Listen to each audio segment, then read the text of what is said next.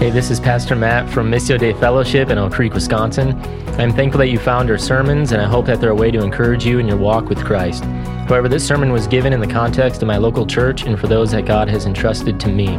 If you are in our area, I want to encourage you to come on a Sunday to worship with our body. And if you're not in this area, these sermons are a great tool for supplementing your walk with Christ, but no means a substitute for your local church. You need to submit yourself to a faithful Bible teaching church and shepherd in your area. Well, please do open your Bibles to Luke chapter 9. We have the opportunity again this morning of returning to the study of this gospel. For those of you who are a bit newer with us, we've been working through the gospel of Luke for uh, officially a little over three years at this point, and we come to the ninth chapter. And we will be taking a look at a section that begins a very important shift in the gospel. Uh, we began to look at it just briefly last week. Um, I gave just a very basic introduction for you. Uh, I wanted to kind of set the scene a little bit. Uh, my goal again was to lay down some foundational interpretational work for us, uh, especially given the nature of some of the passages that we're going to be encountering, Lord willing, over the coming weeks. Uh, but this morning we'll be in verses 1 through 9 in particular. And if you remember, this is where Jesus now calls his disciples to their very first task and their very first mission. And so this is a passage in which he wants to teach these men some very important lessons regarding the nature of true ministry and specifically what it means to accomplish ministry in the power but also dependency of Jesus Christ. And so before we set our minds to these words, let me just read them for you. Again, this is Luke chapter 9 and we will be in verses 1 through 9. Here's what Luke records under the inspiration of the Spirit he said, And he, Jesus, called the twelve together and gave them power and authority over all the demons and to heal diseases. And he sent them out to proclaim the kingdom of God and to perform healing. And he said to them, Take nothing for your journey, neither a staff, nor a bag, nor bread, nor money, and do not even have two tunics apiece. Whatever house you enter, stay there until you leave that city. And as for those who do not receive you, as you go out from that city, shake the dust off your feet as a testimony against them. And departing, they began going throughout the villages, preaching the gospel and healing everywhere. Now, Herod the Tetrarch heard of all that was happening, and he was greatly perplexed. Because it was said by some that John had arisen from the dead, and by some that Elijah had appeared, and by others that one of the prophets of old had risen again. And Herod said, I myself had John beheaded. So who is this man about whom I hear such things? And he kept trying to see him. Uh, as we saw last time and learned, this is a very important transition now in the narrative of Luke. Um, Jesus now has only about 18 months left until he faces the cross. And so he now begins this next phase of training these men to take up the baton and pass on this mission of Jesus. And so in chapter 9, we now see these 12 disciples begin to move off the sidelines, so to speak, and actually move onto the field. And so for about a year and a half up to this point, Jesus has been doing the work of ministry in Galilee, but he's been doing it alone. These men have been with him for some of that time. They've been watching him, they've been learning from him. And so now they need to make that important transition of merely observing and asking questions to now doing. And so that is exactly what Jesus has them do. And so, what we're going to see is that this passage again is really all about teaching these disciples some very important lessons. In fact, that is the very purpose of this mission that he sends them on in verses 1 through 9. He is now preparing them for a lifetime of faithful ministry for the decades to come. And so, from the very beginning, he needs to instill in them some very critical convictions, certain essential convictions that must be present if they're to be useful to their master. And so, we really only have two main points this morning. This is just a simple passage, nothing majorly complex or deep here for you this morning. Again, it's just a transition passage, but it is a helpful reminder, I think, in many ways. And so these are the two points that Jesus wants these disciples to understand. And so for those of you who like notes or structure, in verses 1 through 2, we're going to see that Jesus provides every spiritual resource for faithful ministry. He provides every spiritual resource for faithful ministry. And then in verses three through five, we're going to see that he provides every physical resource for faithful ministry. And so, again, those are the two main points. And then we'll finish it out with a little bit of conclusion by drawing some points from verses six through nine. And so let's take a look at the first point here in verses one through two. And we saw some of this last time, but notice again what Luke records. He states, And he called the twelve together and he gave them power and authority over all the demons and to heal diseases. And he sent them out to proclaim the kingdom of God and to perform healing. Now, I labored to show you last time how the specifics here that we see in this passage are something that are unique to the 12 alone, these 12 men. And so notice he gives them this unique power and authority over all the demons and to heal diseases. Now, again, many will take this passage and say that this should somehow be normative for the church or that many should be experiencing this in their own life if they profess Christ. And because after all, since this was the first time that Jesus commissions his disciples, and it's the first time that they're given any responsibility, then in some way, therefore, we are to view this as somehow a model paradigm for all future disciples. But I tried to make the case that this should be read primarily descriptively and not prescriptively. That is to say, that this is not prescribing what we should therefore go and do, rather, this is describing a historical record. In fact, remember, Jesus at this point had many other disciples, and we'll see that specifically in the beginning of chapter 10. He sends the 70 out two by two, but here he commissions the 12 alone. And so, in light of that, these are 12 very unique men. In fact, these 12 would become his apostles, verse 6. And so they are set apart. They have been sovereignly called among all these other disciples, but for a very specific purpose. And so Jesus here begins by focusing on the 12 alone because not only would they become the new spiritual heads of Israel, as we saw in chapter 22 and verse 30, but they would also be the foundation of the church, Ephesians chapter 2 and verse 20. Again, all of which we looked at last time. And so the specifics of this passage, like the power to heal and the power to cast out demons, understand that that is unique to the 12 alone. That is the point, and that is what I tried to argue for last time. But the underlying principles here that we see are what are still in effect for us today, which, again, as we're going to see, is that God is always faithful to provide every resource that you may need for faithful ministry and faithfulness to his call. And that, again, will be the entire point of this passage. And by the way, just on the question of prescriptive versus descriptive, and which principles apply and which are unique to a particular passage. All you have to do to figure that out is just see what principles seem to be repeated throughout the New Testament.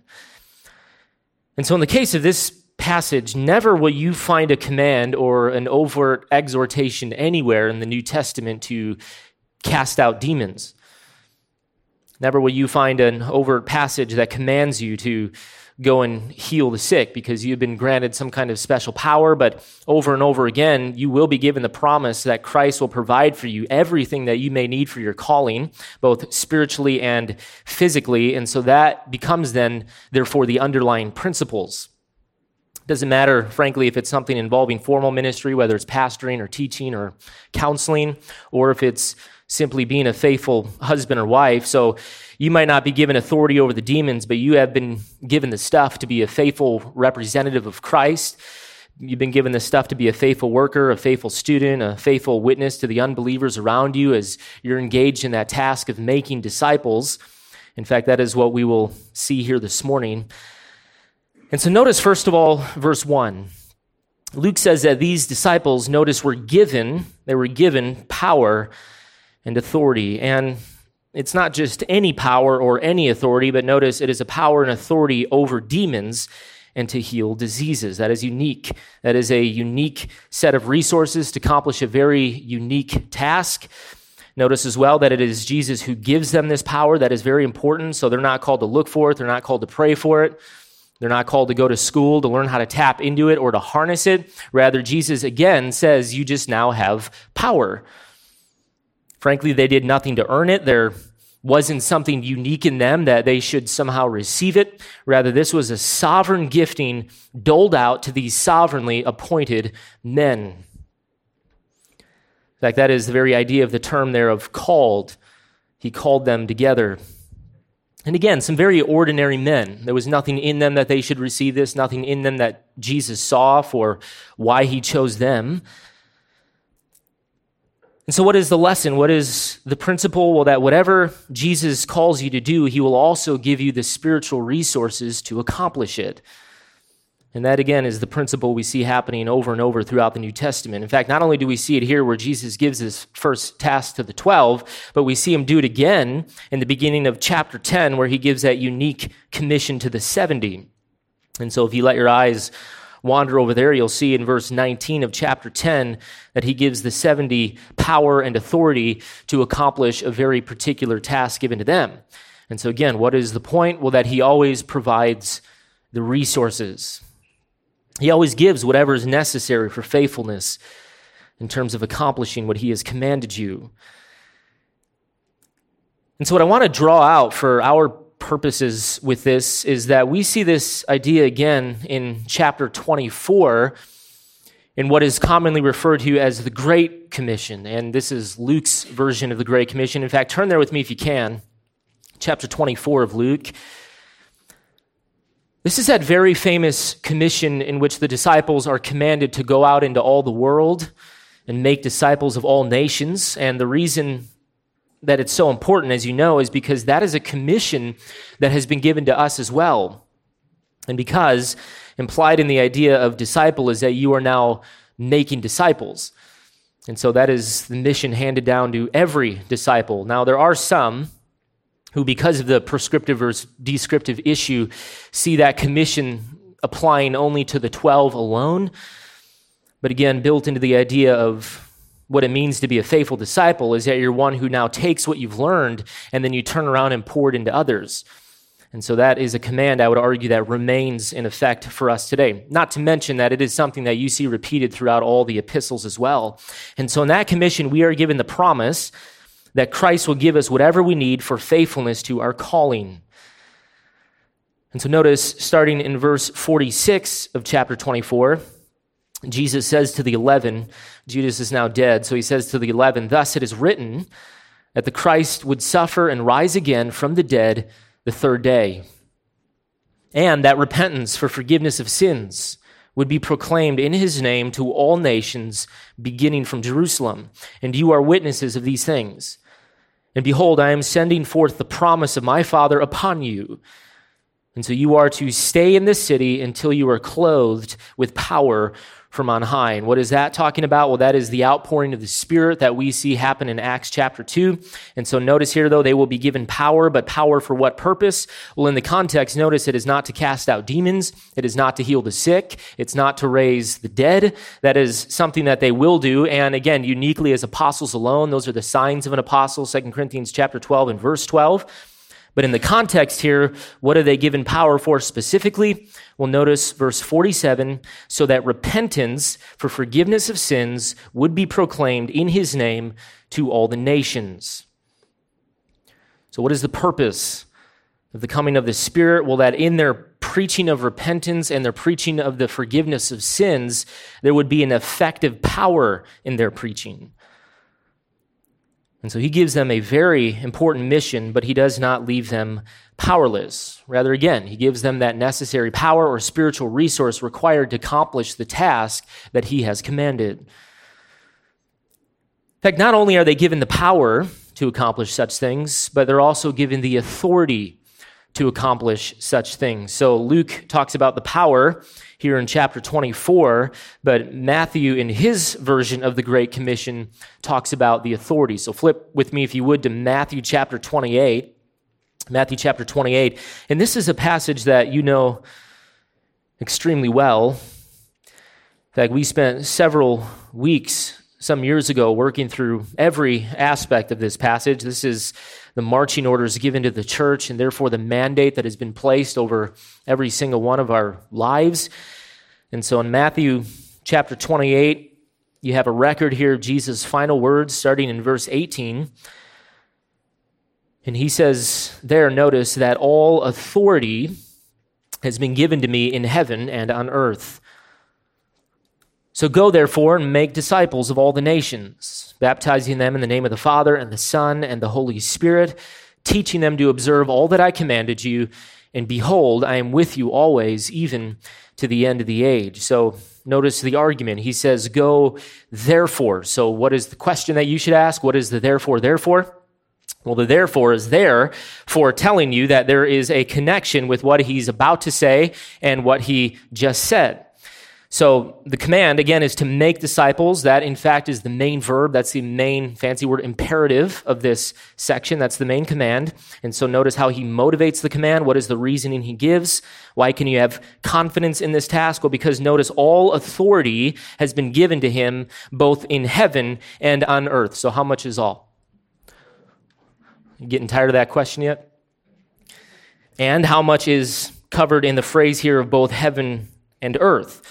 This is a holistic authority. That is the point. And so the point again is that Jesus never commands anything without also giving the necessary spiritual ability to be faithful to that task. And I would argue to be fruitful in the obedience to any command. And so in Luke chapter 9, remember the disciples are given both power and authority there as well for that particular mission and that particular passage, but we see it reiterated again for us in our day when it comes to faithful obedience to the Great Commission. Both Luke and Matthew together testify that you have both power and authority to make disciples. And that is a very comforting truth, I think. It is power and authority, frankly, to obey anything that Jesus requires of you. How many times have you felt utterly powerless, perhaps, to speak forth the gospel? Perhaps there have been times in which you've been discouraged with a particular discipleship relationship or frustrated as you seek to teach and disciple your own children. Perhaps there have been many times in which you've just felt powerless and incapable in the task. Maybe there have been times in which you've felt intimidated as you've prayed about having to interact with a particular employee, a fellow employee or friend as you seek to bring them the gospel. Well, the confidence here, notice, it, it's not in your ability, it's not in your skills, it's not in your technique to speak, it's not in your ability to act a certain way, it's certainly not bound up with your ability to craft a certain argument or marshal evidence. Rather, the motivation that Jesus gives explicitly when it comes to any form of discipleship, which, which begins with the process of evangelism, is that all authority, notice, belongs to him.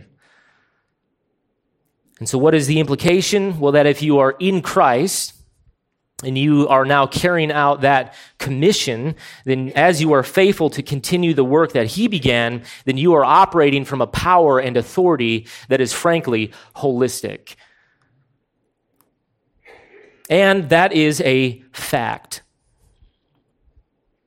Notice he is not commanding you to find the power or to get the power or to do something to harness more of his power. Rather, you already have it fully. Now, you might feel weak at times. You might feel that it's an exercise of futility, but the beautiful thing about the promise is that your feelings can never nullify a promise of God. Promises of God are never conditioned upon your own discouragement or ability or even your unbelief at times. Now, is that a guarantee that everyone to whom you speak the gospel will somehow be converted? Or that as you seek to be faithful to the mission to make disciples that you will always be effective you will always bear fruit? Well no not necessarily but it is a promise that there is no arena for which christ cannot use you. And so the only variable really if you think about it is whether or not we want to be faithful. Faithful in the command faithful in the commission. And so the point here is really just to say that there is a consistent principle, whether it comes to the 12, whether it comes to the 70, whether it comes to all disciples, any of us, and that is that Jesus will always supply the necessary spiritual resources, namely power and authority, to bring about that which he has commanded of you. And again, the task may vary. Again, we have not been commanded to cast out demons. You will find no text again that commands you to heal the sick. Rather, we have been called to make disciples by preaching the gospel, calling everybody to repentance. But whatever the content of the command, the consistent promise or the MO of Jesus is that he always gives the power and authority to accomplish such things. And so, whether you are a mother who is in a season of feeling very tired and very weary, and yet you still need to faithfully teach your children, or you're an exasperated father seeking to instruct your son, or you are a wife who is in subjection to a very difficult husband, or you are a man trying to lead a very difficult home, or you're just speaking forth the gospel to a friend or a family member who seems to be so hardened in their heart, the confidence that you have anytime that you seek to be faithful to a command of Christ is that he will always provide you power. And it is a power, hear this, that is sufficient for you. In fact, Paul will say it in 2 Corinthians chapter 12 when speaking about faithfulness in the midst of his weakness, he repeats Jesus' words to him when he says, My grace is sufficient for you, for power is perfected where? In weakness. You want to see the greatest displays of Christ's power in you? You will always see it most prominently when you are in the state of your greatest weakness. That is when power shows up. That is when grace becomes most sufficient. I think the lie that we can buy into at times is that somehow we're deficient in what we need for faithfulness, especially when we're tired, especially when we're discouraged. But notice, nowhere in any of those passages are we called anywhere to seek out power in those times. Nowhere are we commanded to reach a higher plane of spirituality. Nowhere are we asked to pray harder or to dig deeper or to unleash a greater faith. Rather, when you strip it all away, the implication always is to simply trust in the sufficiency, hear this, of a promise already given to you. Already given to you. Which is to say that you operate from an infinite reserve of divine power. Always ready, always flowing, and because it is Christ's power. And so, in very practical terms, we are called to make disciples. That is our task. That is the mandate, that is the commission entrusted to every single one of us. In fact, you don't need to pray about it. You don't need to keep wondering what Christ desires of you. You don't have to scratch your head at what his will is for your life. Rather, the clear instruction given to the church is to be busy making disciples. And in fact, as I said before, that is why he has left you here, John 17. But that entire commission is motivated by the very great promise that you have already everything you need. That is to say, that in the outpouring of the Spirit, which you possess in fullness, if you're a Christian, he was poured out once for all in Acts chapter 2. So again, you can't get more of him, you can't get less of him. Rather, you have him in his fullness. And so at the outpouring of the Spirit, hear this, you have already been given sufficient spiritual power and authority to be faithful in everything. There are so many trying to figure out the newest technique trying to figure out how they can be used more by God, trying to figure out how they can get more of the Spirit or become more spiritual. But the simple truth of the scriptures is that you have already been sufficiently supplied with everything that you need. And so, really, the only question is will you be faithful? That is the question. That is always the question. And will you be faithful precisely because you're believing a particular promise?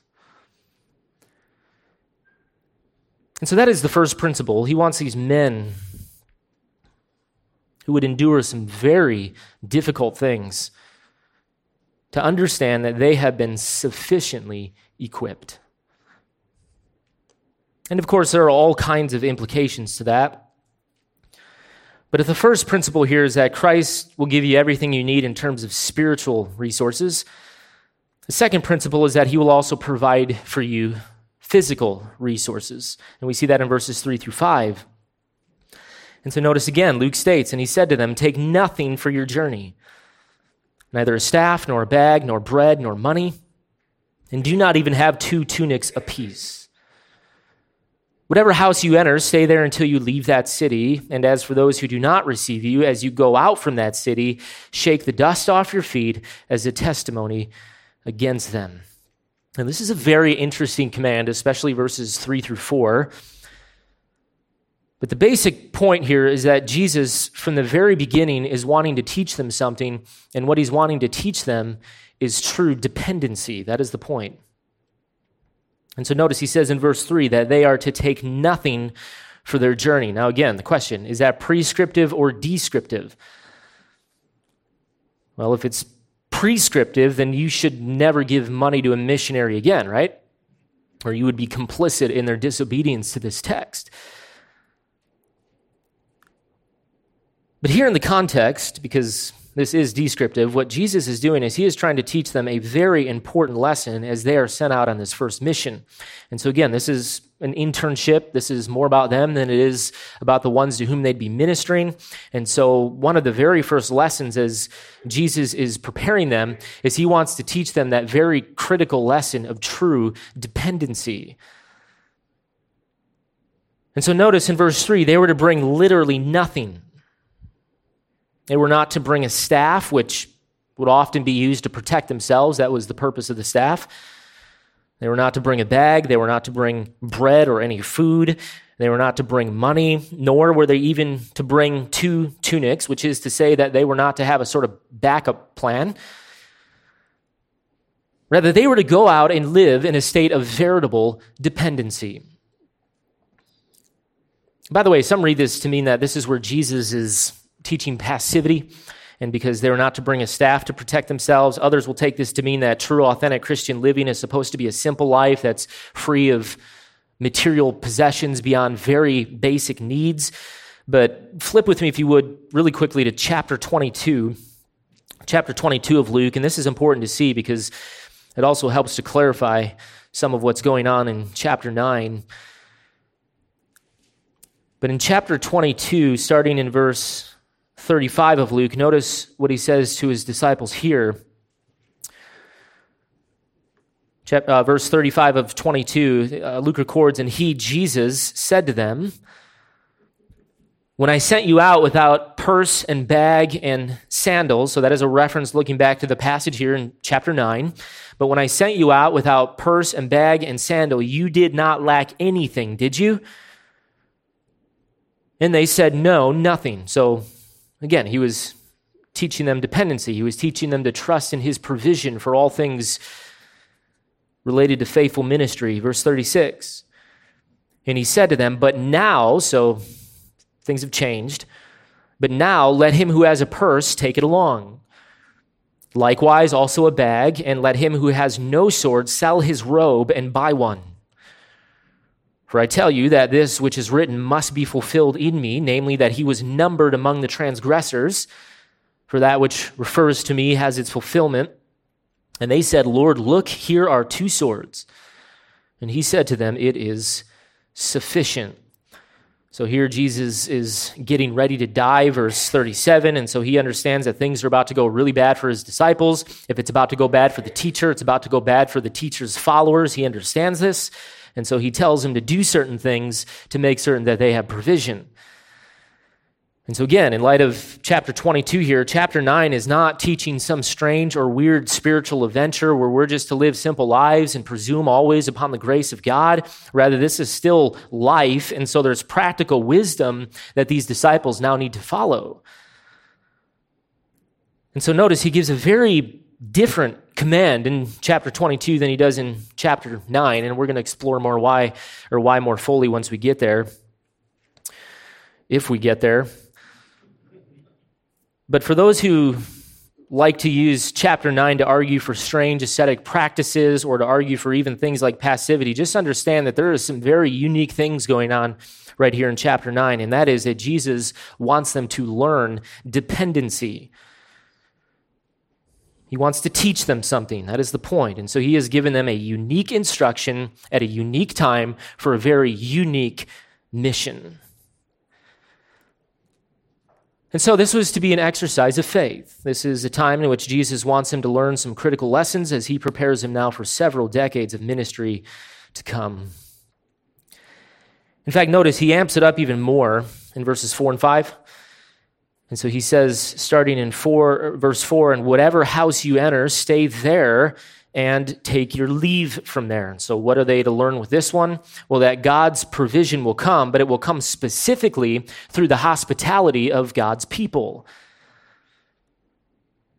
In fact, in the Gospel of Luke, there's a great theme that runs through, but to show hospitality to one of the disciples of Jesus is actually to show hospitality to the disciples' message. And we're going to see that develop as we go along. But if you receive them, it meant that in effect you were receiving their message and therefore receiving Christ. And so Jesus here says that as you go out proclaiming the kingdom, there will be some who believe your message and therefore become a follower of Christ. And so as you learn who those people are, those are the ones with whom you're to stay. In fact, they are the ones whom God will use to make physical provision for you. But even more than that, remember, they were given here incredible authority to perform some very amazing signs and wonders. And so, what Jesus is doing is actually calling them to live very counter to the itinerant preachers and so called healers of this day. In fact, in the first century, there were many traveling itinerant preachers and healers and exorcists. You see some of these with the seven sons of Sceva in the book of Acts. They were Jewish itinerant exorcists. How's that for a calling? But there were many fakes and frauds who would travel around claiming to heal, claiming to perform miracles. They were essentially what we would refer to as sellers of snake oil. And so they'd travel around and become very wealthy off the desperation of desperate people. And so think about this, but if you could authentically heal people and heal the kinds of peop- people that Jesus healed, so not just someone with a sore back who just kind of vaguely thinks he healed them, but still aren't sure. Rather, you're actually making lame people walk and blind people see, and you're raising people from the dead. And so, if you're, if you're able to demonstrate a true power and true authority, then you better believe that people are all of a sudden going to start opening up their wallets to you, right? And so, to possess the same power as Jesus was to possess the ability also to become exceedingly rich. And so, what Jesus is saying to these disciples is that they were forbidden, hear this, they were forbidden to enrich themselves at the expense of suffering people. And the temptation to abuse that power for the sake of personal gain, that was a very real issue for them. And so, from the very beginning, Jesus wants to teach them that the ministry is never, and hear this, it is never to be used as a platform to gain wealth. Desperate people are willing to pay just about anything to receive healing. In fact, just think about how it'd be if you had a terminally ill son or daughter, like we saw with Jairus, and for which there was no remedy, what would be your price? How much would you be willing to pay in order for them to be made well? You'd probably give everything, right? And so, what is the lesson? What is he trying to teach them? Well, that you are never to put a price on your ministry. That is the point. You are never to put a price on your ministry. The ministry is not to become a revenue stream for you. Now, both Jesus and Paul are very clear that pastors and overseers, in other words, elders, especially the ones who work hard at teaching and preaching, as they say, are to make their living from their ministerial labors. But that is not the same thing as using the platform to enrich yourself, especially off the backs of desperate, suffering people. It is a sad thing when so called celebrity pastors and preachers have a mandatory honorarium. That's an ironic phrase. A mandatory honorarium that they must be paid if you want them to speak at your church or your conference. In fact, these are what Paul calls peddlers of the word in 2 Corinthians chapter 2 and verse 17. These are those who peddle the word for profit, as he says. Doesn't really matter if it's formal ministry and you're teaching or preaching or counseling, or if it involves any other gift that you could employ for the sake of the kingdom. But the moment that you put a price on that, and especially at the expense of a person in need, you are putting yourself into a very dangerous position. And mostly because it is a denial of Jesus' promise to provide for you. It is greed driven from unbelief. And of course, here's where I could just rant on the evils of the health and the wealth and the prosperity movement and everything involving TBN or the extreme forms of Pentecostalism who feed off of people's desperation.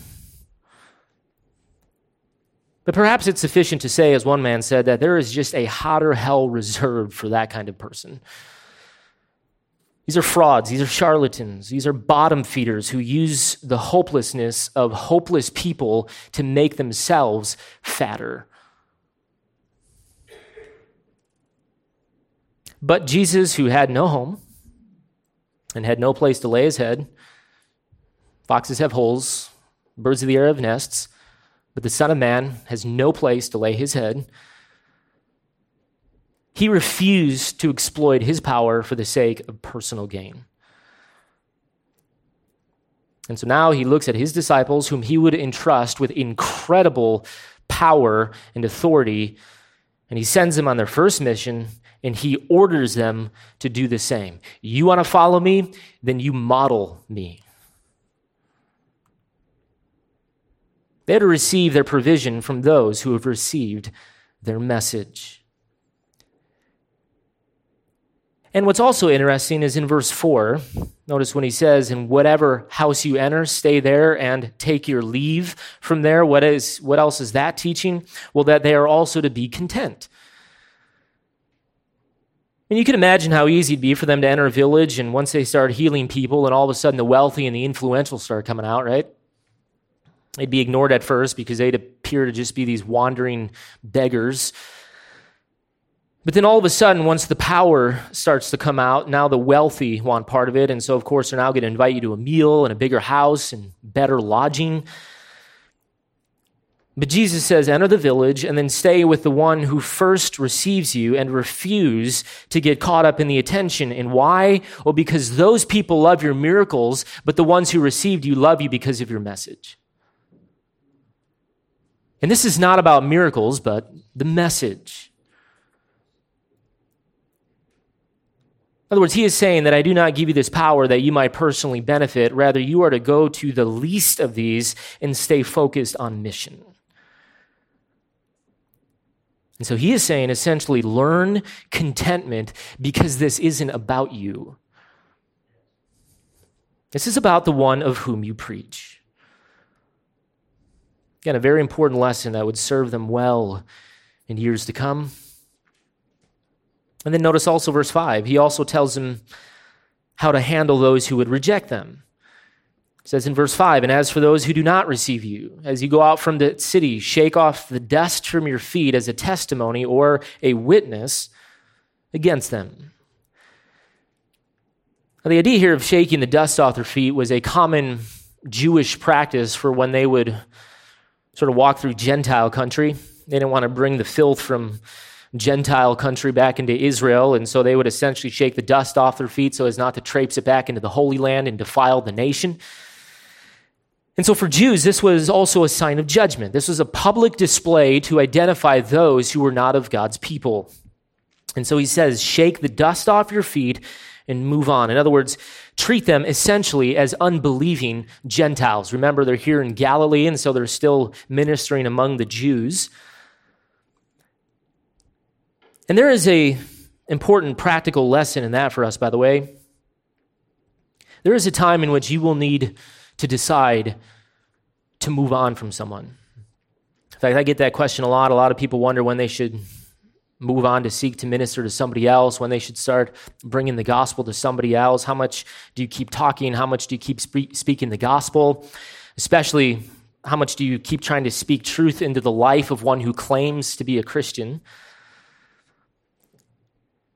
Well, the answer is not necessarily an easy answer, especially when it comes to friends and family, particularly because it can be so emotional. But I do tell you that it is a simple answer.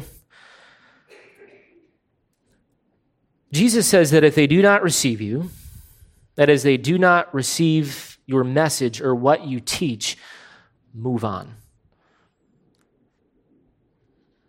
There may be times in which you may need multiple exposures to a person or multiple attempts to bring them the gospel. But once a person rejects the gospel after it's been clearly given to them and it's been clearly understood, you are never going to just sort of wear them down to where they'll just finally decide to receive it. In fact, that actually has the opposite effect. That has a hardening effect. And so, if a person is not rejecting the gospel from a place of ignorance, but rejecting it from a place of knowledge, that is a time to move on. In fact, that is the very principle here that Jesus teaches. That going back to the beginning of chapter 8, no amount of throwing seed in the same spot of concrete is ever going to make it take root, right? In fact, Paul says it another way, a much more brutal way in 1 Corinthians chapter 16. And this is his final word, essentially, before he signs off the letter. But he says, If anyone, if anyone does not love the Lord, let him be accursed. Literally, it's the Greek word anathema. He is to be cut off, cursed. And by the way, that is in the imperative mood, which means that it is a command. You are to let them be. You are not to chase them. You are not to try and marshal a better argument. You are not to try and reason or convince them. Rather, you are to let them remain in the state of judgment. And of course, that implies again that this is a willful rejection. This is not a person who is rejecting from ignorance or a person who hasn't yet accepted but is still asking questions. You can always tell when a person is still soft to the things of the word. But this is speaking of one who is rejecting from knowledge. Like Jesus put it in very practical terms, very illustrative terms, when he says in Matthew chapter 7 and verse 6, this is the Sermon on the Mount. And remember, this is his great teaching where he is instructing on what all true faithful discipleship is to look like. And so he says in verse 6 of chapter 7 do not give what is holy to dogs. Command. And do not throw your pearls before swine, lest they trample them under their feet and turn and tear you into pieces. That is a fascinating verse. In fact, that cuts against so much of the sappy, sort of sentimental notions of grace that we see so prevalent in the church today. There is a time in which you have to ask the question as to what kind of person you're dealing with. Is this a person rejecting from ignorance, or is this a person rejecting from knowledge? In fact, that would have been a very shocking statement to a Jew. Dogs in our day are household pets your precious Bootsy. But in this day, they were mangy, sort of disease filled creatures who were wild and filthy. You don't go anywhere near dogs, dogs belong in the wilderness. And so think about this, but if you were to offer something holy as a Jew, then to whom are you to offer something to? you are to offer something holy to God alone, right? In fact, that phrase there of offering something holy, that is a very Jewish phrase, and it's speaking of the fact that they'd go into the temple and they'd offer up a holy sacrifice upon the altar to God alone. And so the imagery here is, is imagine offering meat up onto the altar to be burnt to God, but then immediately grabbing that meat, walking outside, throwing it on the ground to a pack of dogs. That would be a total desecration. You do not offer what is holy to dogs. And so, in a similar way, what Jesus is saying then is that you do not desecrate the message of the gospel by keep on trying to offer it to those who will only keep rejecting it. That is a desecration. The gospel is holy, the gospel is something precious. In fact, he drives it home even further when he talks about the pearls and the pigs. Pigs, remember, were considered unclean in this day. They were not kosher. Jews do not deal with pigs. And so to keep trying to speak the gospel into the life of one who has heard but only rejects, that is like taking a very precious pearl and putting it in the mud to be trampled on by that which is unclean. That is not the place for pearls. Pearls are to be displayed, they're to be treasured, they're to be adorned by those who understand their value, not trampled underfoot by pigs. And then beyond that, he not only says that, so he says, Do not throw your pearls before swine lest they trample them underfoot, but he also says, And then turn and tear you to pieces.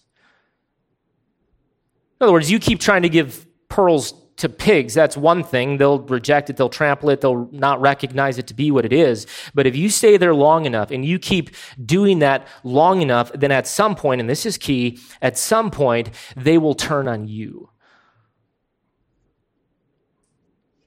Not only will they trample your message because they view it as worthless and they do not want it,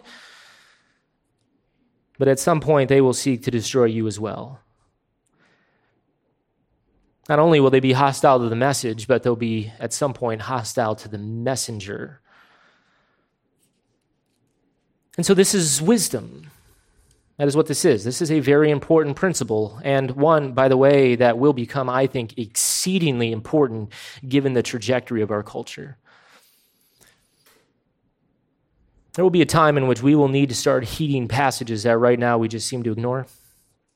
Passages like, be shrewd as serpents, yet innocent as doves. Christians on social media are not helping that one.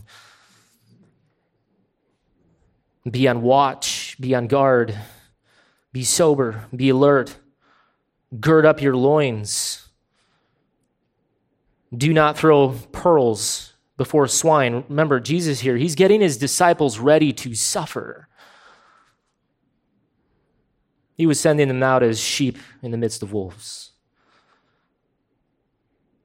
And so there is a time coming, I think, in which even passages such as Matthew chapter 10 will become very important to us. Passages in which sons and daughters, mothers and brothers will literally hand you over because of your allegiance to Christ.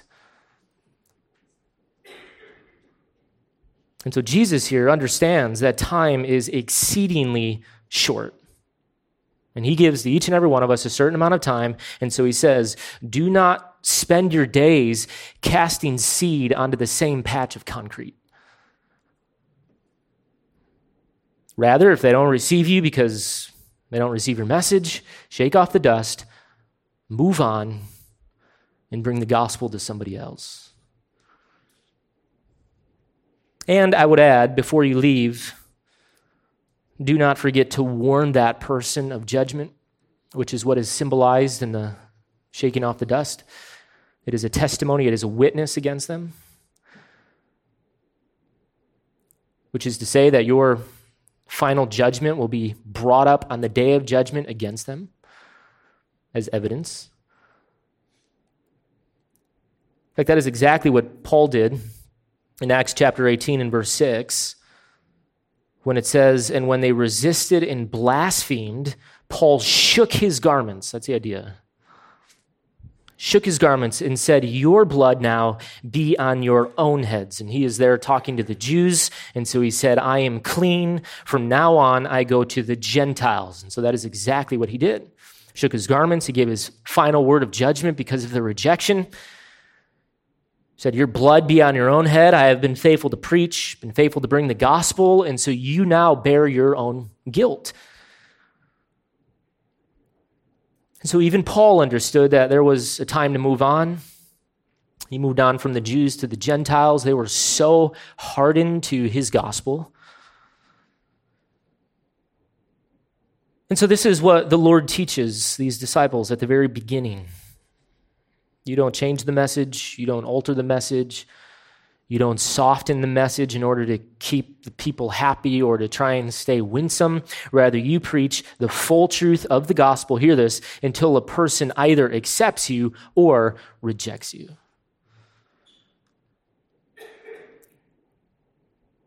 And there is a temptation there specifically for many pastors. They do want to keep their people happy. They want to keep their job in many cases. I understand that. And so the temptation to soften the message in order to keep receiving a paycheck every week is a very real temptation that many pastors face in our day. But Jesus here is essentially saying do not minister in the light of needing to feed yourself or the need to keep having a place to sleep. Rather, you are to discharge your duties in a faithful way. And why? Well, because ultimately, I will keep providing for you. And so you are free. Indeed, you are ordered to shake the dust off your feet and move on. There is a time in which you will need to make that decision when it comes to your family and your friends or anyone to whom you're speaking to the gospel to. Frankly, it can be a very difficult thing, but it is also a very righteous thing. You don't need to cut them off in the sense of cutting them out of your life necessarily, but there is a point in which you will need to cease from constantly trying to speak truth into their life. You have very limited time, limited energy, limited opportunities. And so every single one of us needs to assess the ones to whom we're being missional and then ask the question are they still rejecting from ignorance? In which case, maybe you need to make things more clear. Or are they rejecting from knowledge? And if they reject from knowledge, then shake off the dust, give them that final warning, and then bring the gospel to somebody else. For you are to keep casting the seed And so, very simple passage in many ways. These are just two principles of our Lord for faithful ministry. He's going to give you what you need in terms of spiritual resources, but He'll also give you what you need in terms of physical resources. And so, let me just end here by drawing your attention very quickly to verses 7 through 9. I almost made this a separate sermon. I still might. We'll see.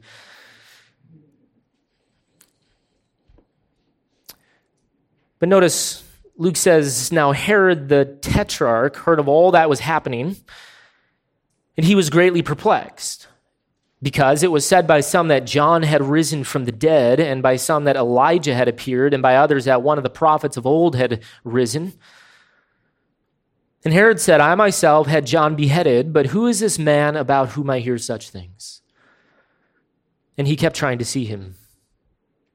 Now, this is a somewhat strange set of verses because it seems like they almost just come out of nowhere. In fact, the very next passage is Jesus feeding the 5,000, which again is a passage about discipleship. Verses 1 through 6 here are about discipleship. And so you have this, what seems to be random statement about Herod. Haven't seen him in a while. But the point is that these disciples, as they go about doing their ministry, which again we see here in verse 6, where notice Luke says, and they began going out among the villages, preaching the gospel and healing everywhere, that kind of effort was apparently beginning to create some serious attention. And so, if you can remember back to the passages involving John the Baptist, remember Herod was a tetrarch, which means that he was one of four sort of under rulers of the greater region. He was a king, not really, he was more of a petty king. And so he was the ruler over the region in particular of Galilee. And so as the disciples begin to do their ministry, they're beginning to create some serious disruption. And in fact, so much so that word gets back to Herod. And so what's interesting about what is the way it's phrased here is that notice Herod seems to be intrigued not with the disciples, but with a particular person. Like, notice in verse 7, it says that he was perplexed. And why? Well, because it was said by some that John had arisen from the dead, by others that Elijah had appeared, and by others that one of the prophets of old had arisen. In other words, as the disciples are doing their work, it's evidently drawing a lot of attention to a singular figure. singular person. And so the question is so who is that? Who is this person? Well, obviously, it is the one in whose name they're accomplishing such things. See? And so Herod here asks in verse 9 so who is this man? Which, as you know, has been the almost ominous question that Luke has been seeking to answer for about three chapters at this point. And so Herod here is really just functioning as a narrative figure to sort of force the question again in the mind of the reader.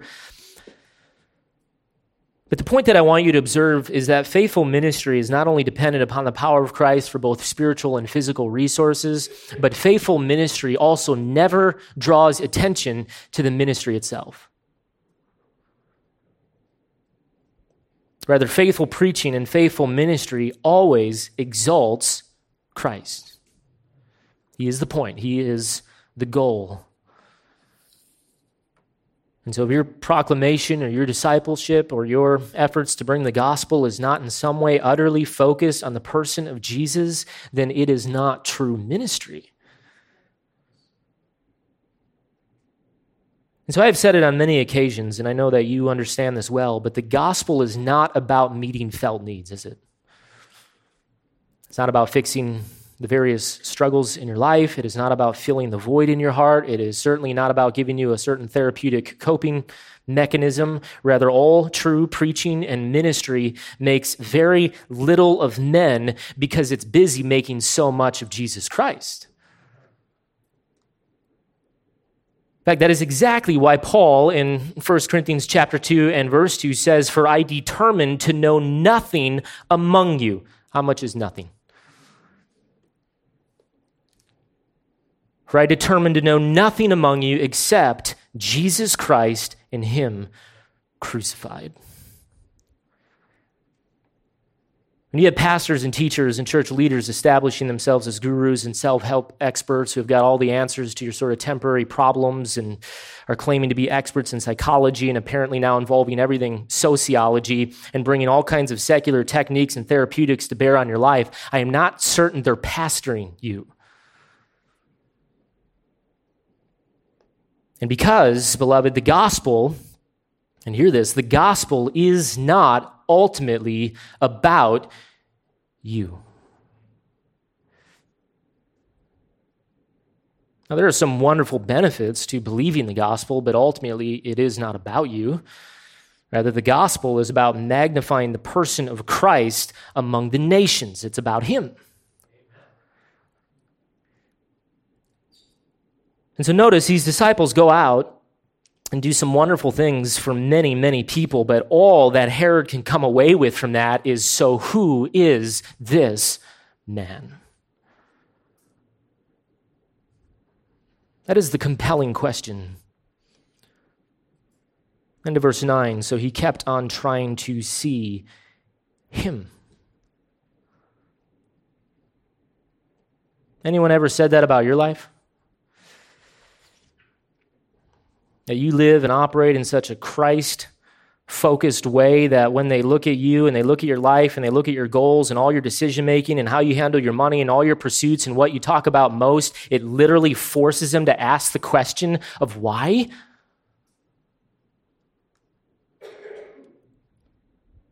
Makes them wonder as to the driving motive of your life. What defines you?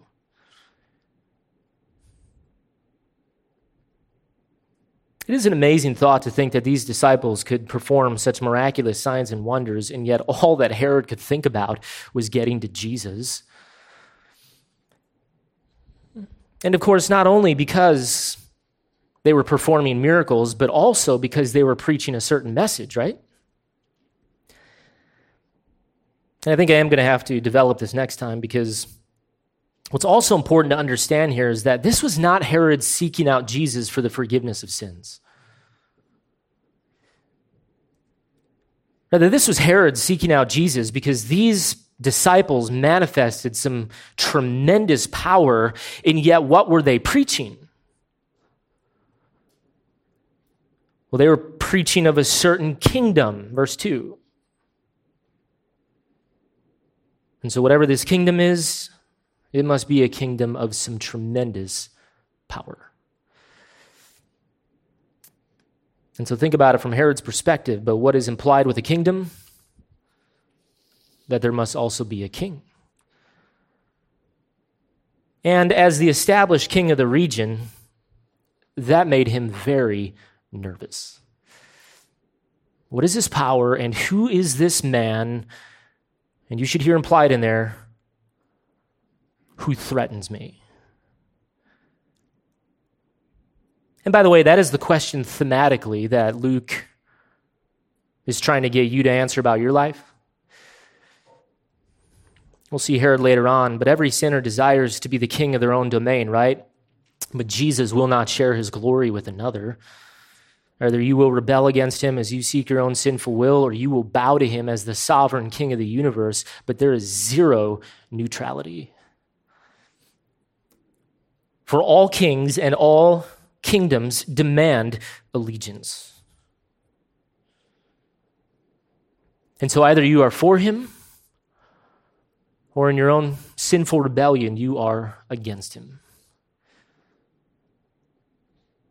And that is the hard truth that Herod would come to find out, and ultimately what will play a part in getting Jesus killed as he would conspire with Pontius Pilate. But that is the question. That is the ultimate question. Who is this man, and who do you understand him to be? And I tell you the truth that all of eternity hangs on a right answer. Who is this man, and who do you understand him to be? Let's pray. And Father, thank you again for the opportunity to spend time in your word. I pray that by the power of the Spirit that you would help us to reflect on some of these things. It is such a simple and yet straightforward passage that I think gives such a helpful reminder, a reminder that you will always provide anything that we may need along the pathway of obedience. And so I ask that in these days, as we seek to be a church that lives on mission for you, that this may be a source of great encouragement, especially in a time such as this. I do know the burden for many in this room that it is to bear an eternal fruit that lasts and bring glory to your name. And so I do ask that you would cause this to become increasingly fruitful and to remain fruitful. Cause our efforts to multiply and accomplish that which you desire for us to accomplish in the city as, as we're faithful in our various spheres of influence. And may you show yourself among us to be that one who truly is able to do and provide for us far more abundantly than all that we could ever ask or think. And according to that power that works within us, as Paul says. That is my prayer, that is my hope and desire for this church. And so, as we now turn to song and remember the Lord's death and the Lord's Supper, I do pray that you would be honored. Pray that the people's souls here might be refreshed and comforted and encouraged. And most of all, that Jesus' name would be exalted. And so we do ask these things and now pray. Amen.